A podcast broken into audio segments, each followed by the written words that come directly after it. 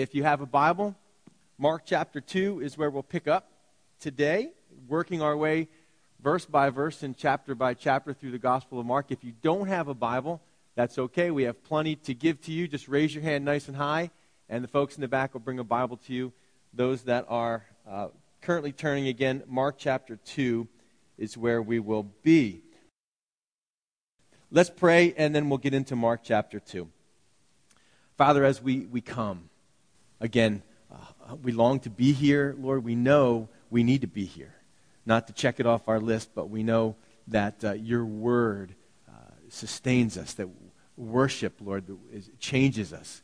And so, uh, Lord, we're here when we could be anywhere else this morning. We've chosen to, to come out from among the people in the world, to gather together separately, uh, to gather together to you as your children, Lord. That the relationship you, we have with you is not like slaves, Lord, but like children, where you call us sons and daughters and you care for us and you meet needs and you teach us and you disciple us and you discipline us like a good father. Lord, you are so good. So as we open your word, Lord, you're just teaching us more as we're discovering you in the, in the Gospel of Mark. You're teaching us more about yourself, uh, who you are, your awesomeness, your greatness, your power, your authority, and all of these things. So, Lord, open our minds uh, to receive the truths of your word. In Jesus' name, all God's expectant people said, Amen. Amen. We're marching through this fast paced gospel, the Gospel of Mark, and just taking out uh, the stories or the accounts, as I say, that, that Peter highlighted to Mark and then Mark recorded. And we're seeing, you know, it's, it's very interesting. Here's God in human flesh, and we're seeing the people that are drawn to him because they find hope in him that they've never had before. We, we see the, the leper that comes to him. No cure for leprosy. And, and we see now today's the paralytic that comes to him. And, and let me read the story, and then we'll, uh, we'll go back and we'll talk our way through it. It's uh, Mark chapter 2, the first 12 verses. And again he entered Capernaum after some days, and it was heard that he was in the house. Immediately, many gathered together, so that there was no longer room to receive them, not even near the door. And he preached the word to them. And they came to him, bringing a paralytic who was carried by four men. And when they could not come near because of the crowd, they uncovered the roof where he was. So when they had broken through, they let down the bed on which the paralytic was lying. When Jesus saw their faith, he said to the paralytic, Son, your sins are forgiven you. And some of the scribes were sitting there and reasoning in their hearts, Why does this man speak blasphemies like this? Who can forgive sins but God alone? But immediately, when Jesus perceived in his spirit that they reasoned thus within themselves, he said to them, Why do you reason about these things in your hearts? Which is easier to say uh, to, to the paralytic, Your sons are forgiven you, or, your sins are forgiven you, or to say, Arise, take up your bed, and walk. But that you may know that the Son of Man has power on earth to forgive sins. He said to the paralytic, I say to you, Arise, take up your bed, and go to your house.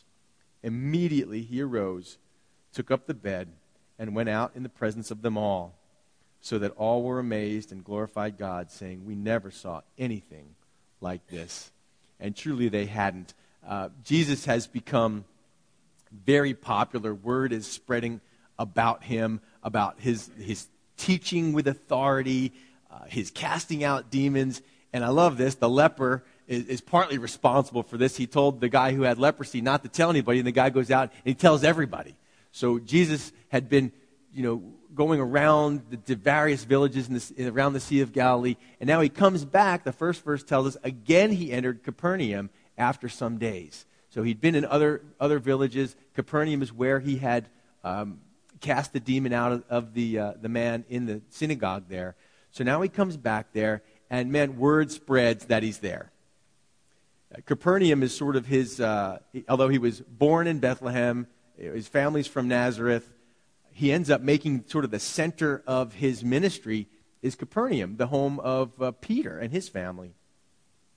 And so that's where he is, Capernaum, and it was heard that he was in the house. Well, I, I, can only guess, and I think most people would agree, the house is probably the same house where he healed Peter's mother in law. It's Peter's house. So likely, Peter, uh, excuse me, uh, Jesus is a guest whenever he's in Capernaum, because he travels a lot. Whenever he's in Capernaum, he has a place to stay with Peter and his family. So that's probably the house uh, that he's in.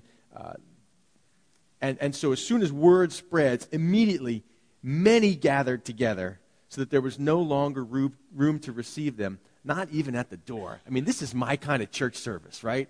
I mean, this thing is packed to the gills. I remember when we had the little office down there, Common Ground, that we'd have our Wednesday night Bible studies, and it'd be so packed and hot. We had the windows open, and oh, this is exciting. People are gathering together to Jesus. How, how can that not be exciting? I remember hearing story, stories of uh, maybe you've heard of Peter Marshall. Peter Marshall was a chaplain for the U.S. Senate and pastored a church in Washington, D.C. Such a gifted speaker that uh, people would gather together when, when the church would fill up they put speakers outside so that people could stand outside in the rain under umbrellas just to hear him preaching and teaching the Word of God. And that's what Jesus is doing. He's got this great crowd. I mean, they're in there like sardines. It's hot. There's no air conditioning. You know, they're packed in as tight as can be. Even so much they're packed out to the door, and people are going, "Can you? I can't even see him from where I am. Can you see? I can't see him, you know, but I can hear his teaching." And that's what he's doing. He doesn't take that opportunity to, you know, well, people are here for miracles, so let's start the show, you know. What Jesus came to do was to teach the miracles, the signs, they were secondary to prove his authority. But he was concerned not with, you know, well, if I say, if I preach the word, they'll get bored with that. We can't just preach the word. We got to do exciting stuff to keep them here. The word of God is very exciting. And Jesus didn't, he wasn't there. He was there. He's going to, when you've got a crowd, you've got an opportunity, the thing to do is not wow them with your intelligence or your opinions or your political views. It's to preach to them the word. And it's interesting, the word for preached is not the usual word. Kerusso is the usual, usual word meaning to sort of make a, a public declaration, like an official announcement.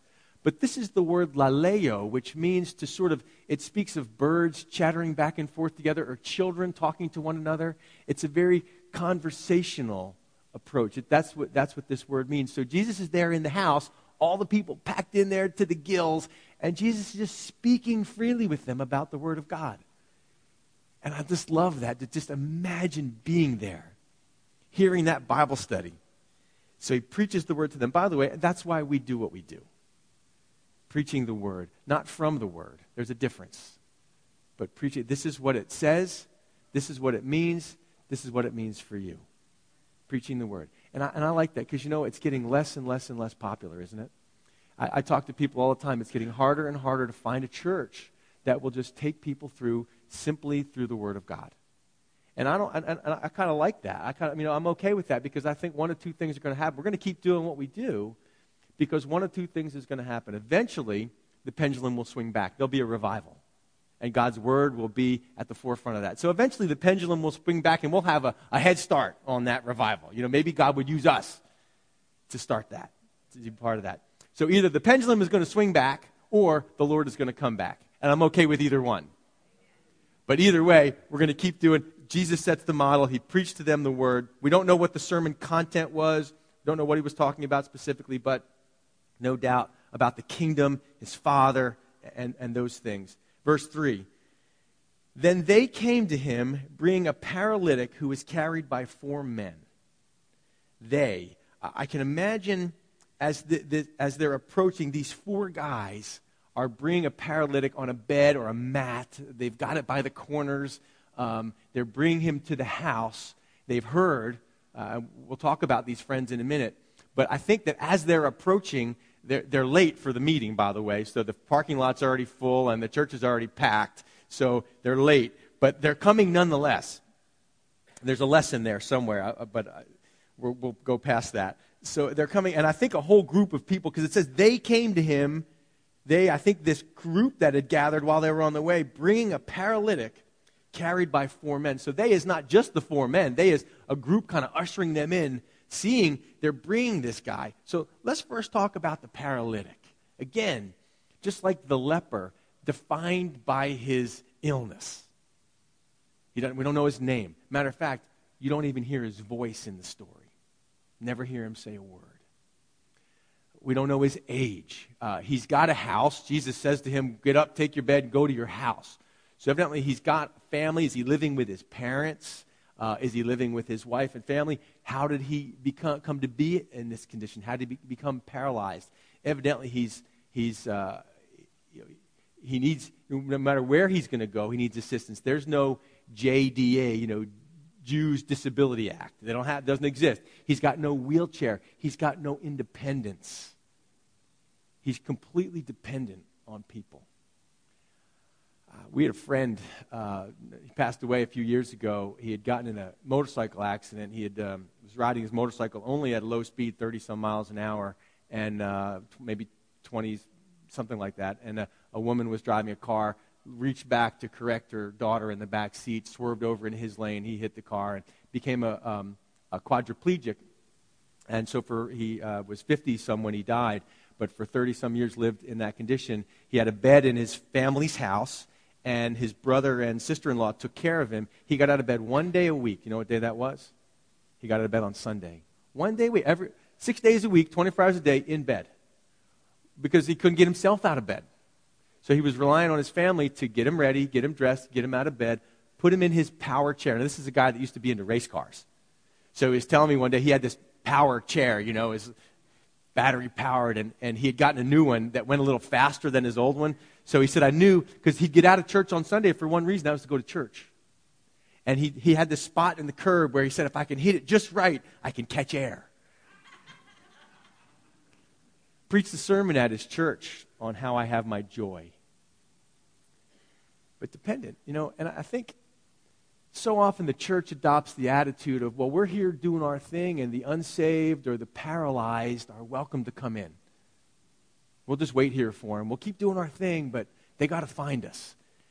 This guy's not coming to Jesus on his own. He's not coming to Jesus under his own power. So, a lot of challenges in his life. Again, we don't even know if he was a willing participant. Not only can he not get himself there, he also can't complain if they take him. Shut up, we're taking you, you know. You got nothing to say. So they just grab him and off they go. He, we don't know. Was he excited to go? Was he nervous about going? We do know this about him that in that day and age, there would have been the commonly held belief that as someone who's paralyzed, that it's, it's a result of your sinfulness. That this is why you're in this condition. They believed that righteousness was rewarded and unrighteousness was punished by God. And so somehow You've done something that caused this. And we have, there's still shadows of that today, isn't there? Something bad happens to you, you go, why is God doing this to me? You still feel that somehow God is punishing you with this sickness or with this issue. And that's, that's not true. Not always. Sometimes can be your stupid things that get you in trouble. And we don't know. Maybe this guy did something that caused him. We, don't, we just don't, we don't know. But we do know that he had one great thing going for him he had really good friends. So, what do we know about the friends? We know there's four of them. We know somehow they had to organize this party. Uh, that they found out what Jesus was in the area. Uh, you know, they probably never had hope. I mean, there's no cure for paralysis. Even today, there's no cure. Still looking for cure for a severed spinal cord.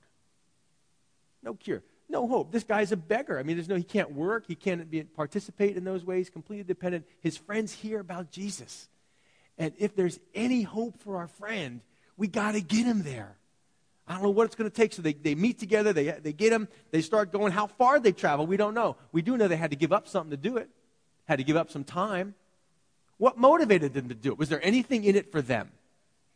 Anything? Were they, did they have anything to gain by taking their friend there? Not personally. They, they must have loved this guy. So he may have been paralyzed, but he was loved at least loved enough that they would take a day off work to gather him up. They probably had to call in sick or something because they didn't know. Also, they heard Jesus is here. Oh, we got to do it. We got to get there now. So off they go.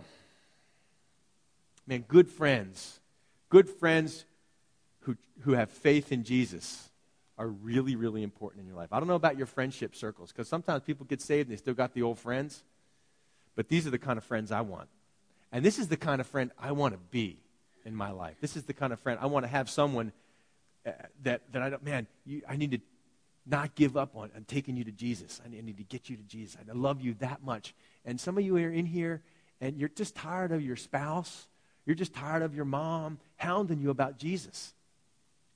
And you can be real upset about that, but I'm try, I want to communicate that there's the, the reason that they do that, the reason that we do that, is because we love you. And we know what Jesus can do for you. And you may not know you need it, but we know you need. We know you need Jesus. So off they go. But they hit a barrier. Then they came to him, bringing the paralytic who was carried by four men. Verse 4 And when they could not come near him because of the crowd, they uncovered the roof where he was. So they, they make their approach to the house, and people are standing outside. They're outside the windows, they're outside the door. And no doubt they're, excuse me, pardon us, come on, we got to get this guy through. We got to get our friend through there. And, hey, get away, you know. I'm sure that, you know, come on, we're trying to listen. We're trying, he's teaching here. Come on, shh, we're trying to listen. You ever been involved in a place where there's a crowd like that? It's just near impossible to push your way through. They couldn't do it. Now, at that point, many of us would have given up. Well, look, man, I mean, there he is on the mat. You've, you've laid him down. Your tired, arms are sore, shoulders are aching from carrying him. And you lay him down there, and he's looking at you, and you just go, man, we did our best. We tried. It's not going to happen today. Let's go home. They could have done that, couldn't they have?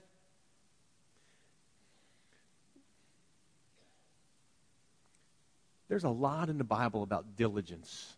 And my fear for especially Americans is that we're so easily deterred in, in everything, let alone spiritual things. And what we need is people that are determined spiritually and, and not deterred. Let me give you some verses first. Because Luke 11 talks about a man who has a visitor and he doesn't have any bread. So he goes to his neighbor's house and bangs on the door. It's late. The guy's already in bed. His kids are tucked in. And he bangs on the door and says, Hey, I need some bread. My, I've got company and, and I don't have anything to feed him. And the guy says, Go away. I, like, we're in bed. I'm in my pajamas. You know, get out of here. And the guy keeps knocking and keeps knocking and keeps knocking. And finally, the friend says, All right, already. I'll come and I'll give you bread. Just leave me alone. Go away already. Here, here's your bread. And then Jesus tells a story about a woman who's a widow. And she wants justice. And the judge doesn't want to hear her case, but she keeps being persistent. She keeps coming to him. And she says, Look, I don't fear God or man, but because this woman won't leave me alone, I'm going to make sure she gets justice. She gets a hearing. She gets what she needs. Genesis chapter 32, Jacob wrestles with God all night. He wrestles and, he, and he's prevailing. He's holding on. And finally, in the morning, the, the, the man he's wrestling with touches him on the hip because he's, this guy won't let go. Jacob won't let go. And he says, I won't let go till you bless me. You want to talk about the key to victory in your life, the key to, to uh, walking in faith is you don't let go until you're blessed. Persistence, diligence, a couple others. Well, he, you know, Hebrews, those that come to God must believe that he is and that he's a rewarder of those that diligently seek him. Proverbs 8:17 I love those who love me and those who seek me diligently will find me. Psalm 119 speaking of looking for comfort my eyes fail for searching your word saying when will you comfort me? I'm not going to stop reading your word until I get the comfort I'm looking for. I know it's there. But I'm not giving up. I have we have 3 dogs, two of which are particularly difficult for me. Because we let them outside, they're wimpy. I mean, dog, like you're an animal. Outside should be okay but they're outside, and then one of them has learned how to come to the window and scratch at the window. And so I'll be, you know, it's, it's, I'll be, sit, I'll sit down on the couch and I'll get my Bible open and read a book or be doing something on the computer. And just when you sit down and get comfortable, then I hear my dog Buster. I'm going to ignore it. He's going to go away, I'm sure. And he just keeps going and going. Finally, go, okay, already, I'll come and let you in. And then five minutes later, he wants to go back out, right? Even, in, even with my dog, me, my dog understands persistence brings results. Now, why is this, why is this challenging? What, what is the challenge for us in this room? In America, there's a problem with diligence. There, there was a study that was done amongst American kids comparing them to Eastern culture. There's a difference between uh, Eastern thinking and Western thinking. Eastern thinking, Japanese or the, or, the Orient, that area, they're much more persistent in problem solving than we are in the East. I mean, excuse me, in the West. So they value struggle. We tell kids you're successful because you're smart. They tell their kids you're successful because you've worked hard. You've not given up. Now, this one uh, educator was in a, in a classroom in Japan, and he saw this. Uh, they were, the, the teacher was teaching the kids how to draw a cube. And this one kid just was not getting it. You know, he was not getting it. So the teacher says, You that's not getting it, why don't you come to the board and put your cube on the, on the, on the board here? And the teacher's like, Oh, in America, that would never happen. In America, it's the kids that are doing it right. Come and show you how good you're doing it. And everybody applauds. They bring the kid who can't get it up to the board. And he's hashing it out, and he's ha- try, he just can't get this thing. And so the, the teacher keeps asking the kids, How's he doing? Is he getting it? The kids be like, No, he's not getting it. And the, the teacher from America is sweating it out because he's feeling for this kid. This kid's going to have a breakdown in front of everybody because he's frustrated. But the kid keeps going. And finally, by the end of class, he draws a perfect cube. And the teacher looks at the kids and says, Well, did he get it? And they all said, He got it. And they gave him a round of applause. They were all excited for him. Well, they did a study based on, on this, this, this effect that they're looking at. They did a study on kids. It says they did a study to, with first grade students. We decided to go out and give the students an impossible math problem to work on. And then we would measure how long they worked on it before they gave up. The American students worked on it less than 30 seconds on average. And then they basically looked at us and said, We haven't had this. The Japanese students worked on it for the entire hour. And finally, we had to stop the session because the hour was up. And they were still going, still trying to chug this thing out. And then we had to debrief them and say, oh, that was not a possible problem. That was an impossible problem. And they looked at us like, what kind of animals are we? they stopped, they abandoned the project because they felt so bad for these Japanese kids just working, working, working on the problem. And he says, think about that behavior over a lifetime. Now, I think about that behavior spiritually. I think about how fast American people give up because it's too hard. You know, ah, we'd love to go to church today, but man, I'm tired. It's my only day to sleep in. You know, we've been busy all week, and, you know, it's so far. You know, it's at least a 10 minute drive. And then they put speed bumps on there, and we got to deal with speed. And it's dusty, and ah, I don't think we can go. I mean, when we first started, when we were having one service and the service was packed out, People would drive around the parking lot and then just drive out. No spaces. Nah, no spaces. We're going. we will go back home. I mean, yeah, it's not that big a deal, right? You, you know the stories about what people endure around the world to go to church. You know, for, for years, when our daughter Madeline was young, uh, she was real clingy, and we tried to get her to go into Sunday school, and she just would, she just would not go. And so it'd be easy to go, she, you know, it's a hassle every Sunday. Why bother? But we had to be diligent. So one Sunday, I would come to church, and, and Helga would go in with Madeline to her classroom and help to, to keep getting her acclimated. And then the next Sunday, Helga would come to church, and I'd go in. So this is, this is, this is the story of these friends. Not only are they good friends, they're persistent. They're not willing. We go back to with me to Mark chapter 2. They see that there's, they can't get in, so they uncovered the roof where he was. So they go up, there's stairs. This is a flat roof. This is not like, you know, a, a high pitched roof. There, there's tiling on the roof. There's ceramic tiles, probably uh, of some sort, or some type of stone or sand. And they go up these back steps, maybe. We don't know for sure. But they carry this guy up there. I mean, and, and the guy's going, hey, hey where, where, where, where are we going? What are you guys doing? You know, what are you doing? Where are you taking me? Because he's vulnerable. You know, he, he, he knows that he, he's got nothing to say. So they carry him up there and they start tearing, it's not their house. They start tearing the roof apart to get to Jesus. They're like, we are not going to be stopped. And they, they tear the tiles off the roof, and, and there's Jesus inside, and everybody, the dust starts falling down. And everybody starts looking up. And, and I'm, I'm sure every eye, you know, no, no longer people paying attention to the study. Every eye is on this roof. And the, the hole opens up, light begins to beam in and all of a sudden, they, now, did they let him down straight down? It says that they sort of kept him on the mat, so I'm guessing they had to dig a big enough hole in the roof to let him down. You know, what if he was six foot four? That's a lot of work, you know?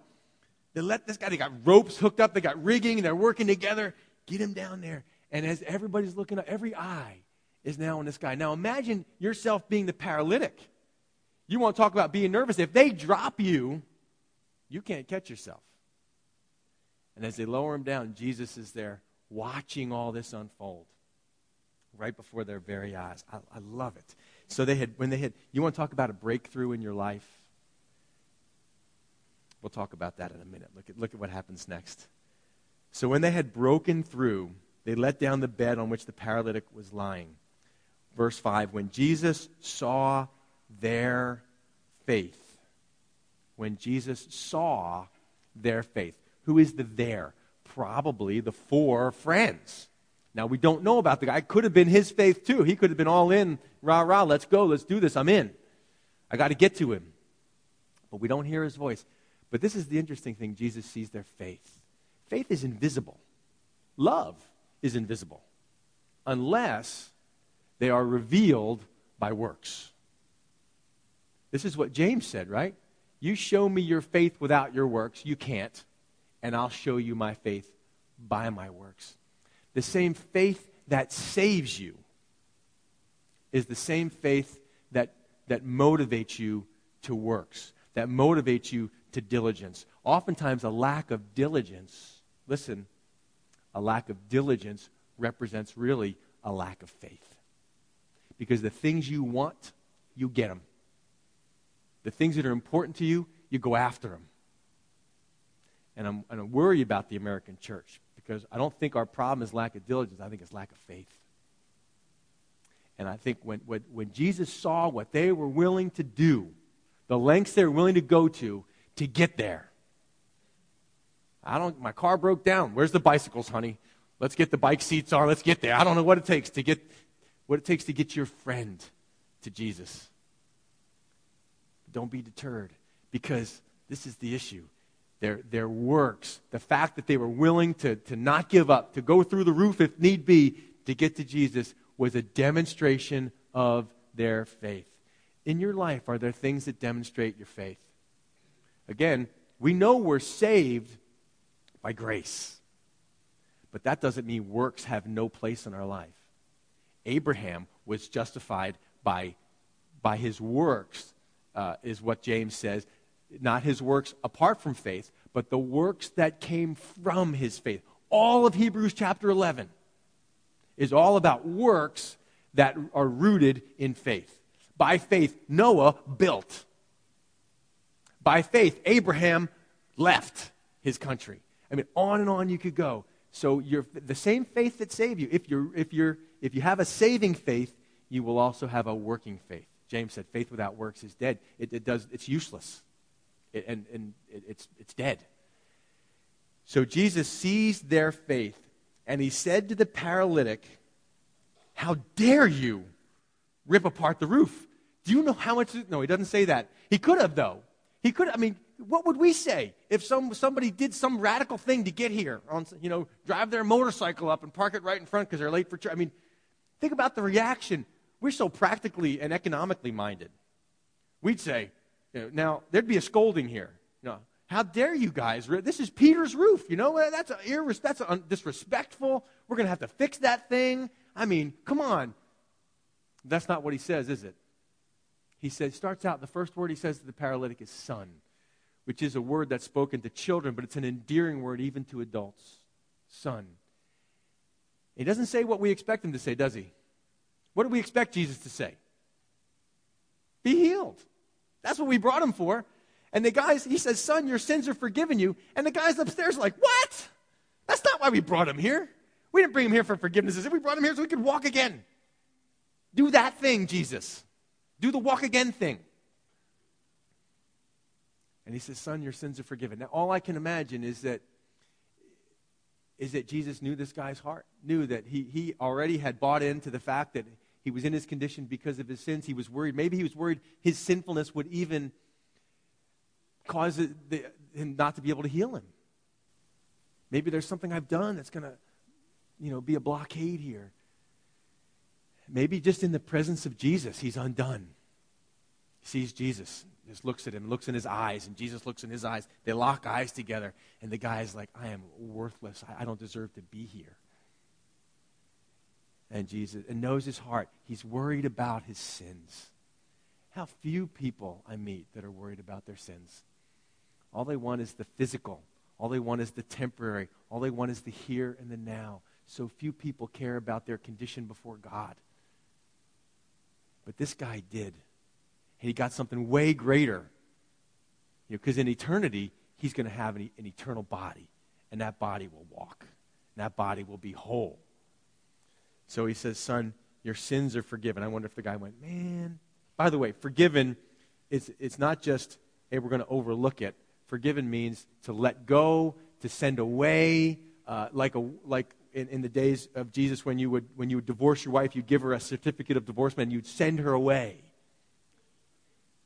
To let loose, to let go. So your sins, listen, this is the same word to you. He is faithful and just to forgive us our sins and cleanse us from all unrighteousness. Because a lot of us were paralyzed, paralyzed by sinfulness. And, and the word to him is the word to us. Your sins are, are let go, set free, put away from you. Every one of them. This is the greatest need. This peace with God. Son, your sins are forgiven you. And some of the scribes were sitting there. So they were in the house too. These guys had come from Judea, from Jerusalem, and they're sitting there and they're listening to what's happening here. And, and, they're reasoning in their heart, saying, they're just talking to each other or talking, they're not even saying it, but they're thinking it. Why does this man speak blasphemies like this? Who can forgive sins but God alone? I mean, sins are offenses toward God. So, like, if someone offends me, my wife can't say, well, he'll forgive, he forgives you. You can't say that's me. It's my job to forgive. It's you. It's you offended me. She can't forgive you for me. I got to do it. No one can forgive you for something you've a way you've disobeyed God. Only God. This is what David. I've sinned. I've sinned against God. Joseph said that. Far be it from me to sin against God in doing this thing. And they said, Who can do this but God alone? Yes, that's right. Those of you that think Jesus never claimed to be God, here's a great story. They know no one can forgive sins but God alone. And immediately Jesus perceived in his spirit that they reasoned this within themselves. He was reading their heart, just, just like he was potentially reading the paralytic guy's heart. He's reading their heart. And he says to them, Why do you reason about these things in your hearts? Which is easier to say to the paralytic, Your sins are forgiven you, or to say, Arise, take up your bed, and walk? Which is easier to say? like when, when, when you come down, we say, hey, you know, if anybody wants to receive Jesus as Lord and Savior, have your sins forgiven, just come down front and we'll pray with you. And so here you come, oh, I need my sins forgiven. I know what I, have been this, I've been that, I've done these things, I'm shamed, I'm guilty. Oh, you come, and we pray for you. We say, oh, Jesus forgives your sins. It's forgiven. You say, well, how do I know? I mean, I, I don't change colors. There's no outward evidence of it. We just have to trust it. Just by faith, we believe that that's what God's word said, and when we ask, that's what happens. And that's what happened here. The guy, Jesus says, Your sins are forgiven. Well, how do you know? Now remember, they have a link between sickness and sinfulness. So, on one hand, it's easy to say your sins are forgiven. And Jesus says to them, So that I can prove to you that what I say is true, that the sins are forgiven, I'm going to do something for you that, that validates the authority of my word. So he says, Arise take up your bed and walk. See, it, it's harder to say, arise, take up your bed and walk, because if, if he says to the guy, okay, arise, take up your bed and walk, and the guy's like, eh, eh, eh, I can't, sorry. You know, I'm trying, but I just can't. Then he's a phony, he's a fake. You know, his word is powerless. But there's proof, there's a validation there.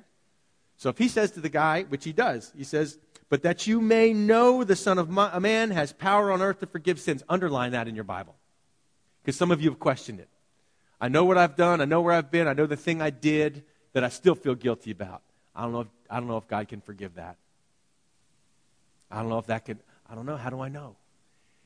So that you may know that the Son of Man has power on earth to forgive sins. Power is not power, dunamis, energy. Power is authority.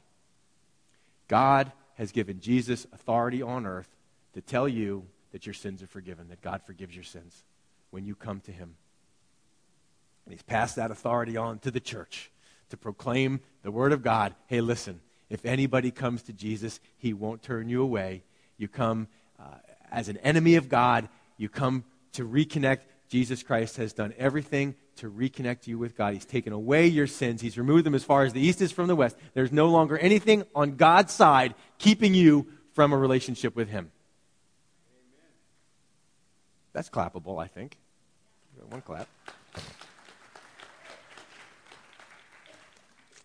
And so he says to the guy, I say to you, arise, take up your bed, and go to your house. And they're all watching what happens next.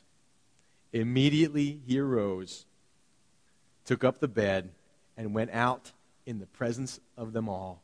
He couldn't come in in their presence, but you better believe they made a hole and made it wide for him to go out. Dude, look at that. They dropped them in through the roof. You know, some people are scared that when they come to church, the roof is going to cave in. That's the only way they could get to church, is through the roof caving in. And he walked out of there, different, a new man. Nothing ever the same after this. And they, they just watched him walk. And they said, uh, they, they were all amazed. And I love this. And they glorified who? The man? They, they knew that guy had nothing to do with it. He didn't even say anything, he doesn't even speak. They knew it was all from God.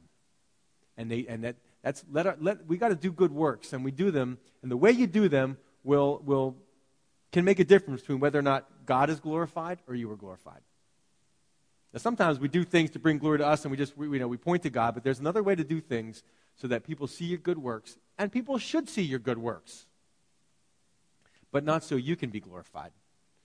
And be careful, because sometimes we want to, well, nobody notices me doing this thing. Nobody's thanked me. Nobody said anything. Be careful. You may be doing it to glorify yourself and not to glorify God. The person who does it to glorify God, God never seeks to be uh, rewarded in any way. Our rewards are eternal. My, I believe that by everything I do, God's got a, He's got a list. He knows what I'm doing. If nobody else knows what I've done, and there's missionaries that die in obscurity all over the world, much greater sacrifice than me. If no one else knows what I've done, God knows. And that's good enough for me. It should be. They glorified God, saying, We never saw anything like this. The kingdom of God has come into their presence, the Messiah is there. So, what do you make of this, folks? Number one, it's great to have godly friends, isn't it? It's great. You need godly friendships. Number two, don't give up. Now, I'm not talking about giving up on your plan. You know, you might have your plan and it's not God's plan. You might have to abandon that nonsense and get on board with God. Don't ever give up in coming to Jesus with your petition. Don't ever give up in prayer. Pray. I've prayed, but I've prayed for 10 years. Pray for 11. But I, I, read the God, I read God's word for 10 minutes. I didn't get anything. Read for 15. Read until you get something. Don't give up. Be, be diligent. It's, in, it's been because in America we want it quick, we want it easy. We bring that to spiritual life. And it just, God rewards diligence in spiritual pursuits. He's right there. But you got to seek Him with all your heart. And you will, you will find Him. You will receive comfort. You will receive answers to prayer. But you can't give up. And, and I don't know, we can't expect the paralyzed, the unsaved, the sinful to just show up here. You got to go get them. So, folks, go get people that are paralyzed by their addiction, that are paralyzed by their past, that are paralyzed by fear, that are paralyzed by sin, paralyzed by whatever. And they're moving, but they ain't getting anywhere, right? And they got a lot of good intentions. But you know, I know. Go get them, folks. Bring them to Jesus. Amen? Amen. Let's pray. Father, we thank you for your word. Uh, that God would come down, that you would come down in human flesh and have such a concern for the state of people, hurting people that will come to you to give them hope and to forgive their sins. Lord, we recognize that there is no one who has done perfectly, not one. There is none righteous. And we have come to you, Lord, acknowledging that. We are right in that group. We're the lepers, we're the paralyzed, we're the lame, we're the maimed, Lord. Maybe not physically, but spiritually. Father, I pray that by faith we would have diligence and exercise diligence because of our faith. That the root of the things that we do, that we stick to seeking you, would be rooted in our belief that you are who you are and you reward those who diligently seek you. We pray all this in Jesus' name. All God's soon to be diligent people said, Amen. Amen. Let's stand. And if anybody uh, is touched in one way or another by the